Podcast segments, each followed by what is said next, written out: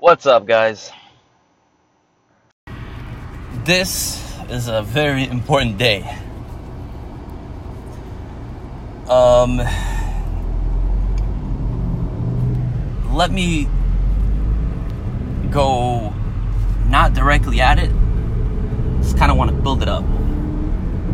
For some reason, I just feel like today is gonna be a day in 60 years I look back and I say, fuck yeah, Ben.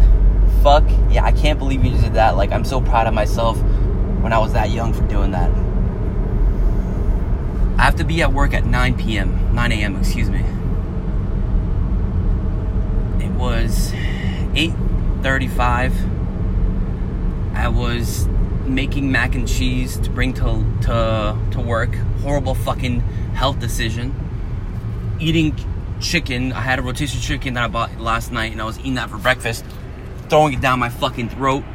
Drinking coffee, getting ready, and it's just hit me.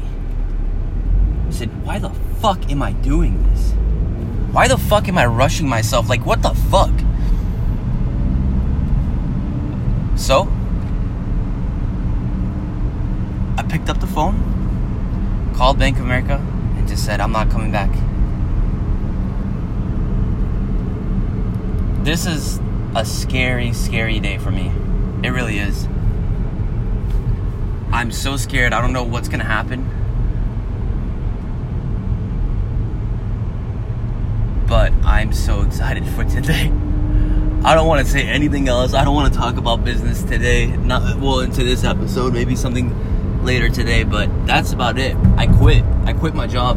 I um I was just not happy. That's it. That's literally the reason I quit. I I was not happy, and I cannot justify me not being happy at any situation.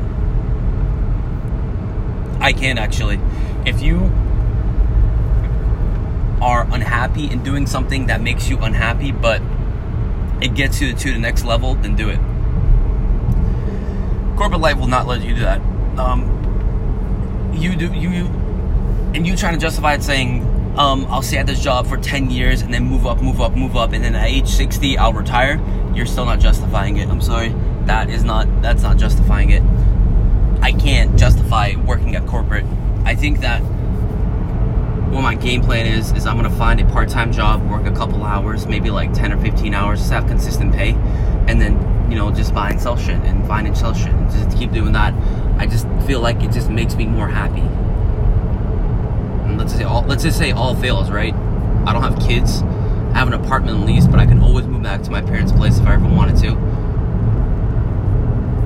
I can find a fucking 15-hour job. It's they're everywhere. The fucking market is so fucking like like this was the best time to do it i don't think there's ever a good time to do it but just circumstance circumstance wise this is just the best time to do it and i'm so happy i did it. I feel like a dream right now. That's that's what it feels like today.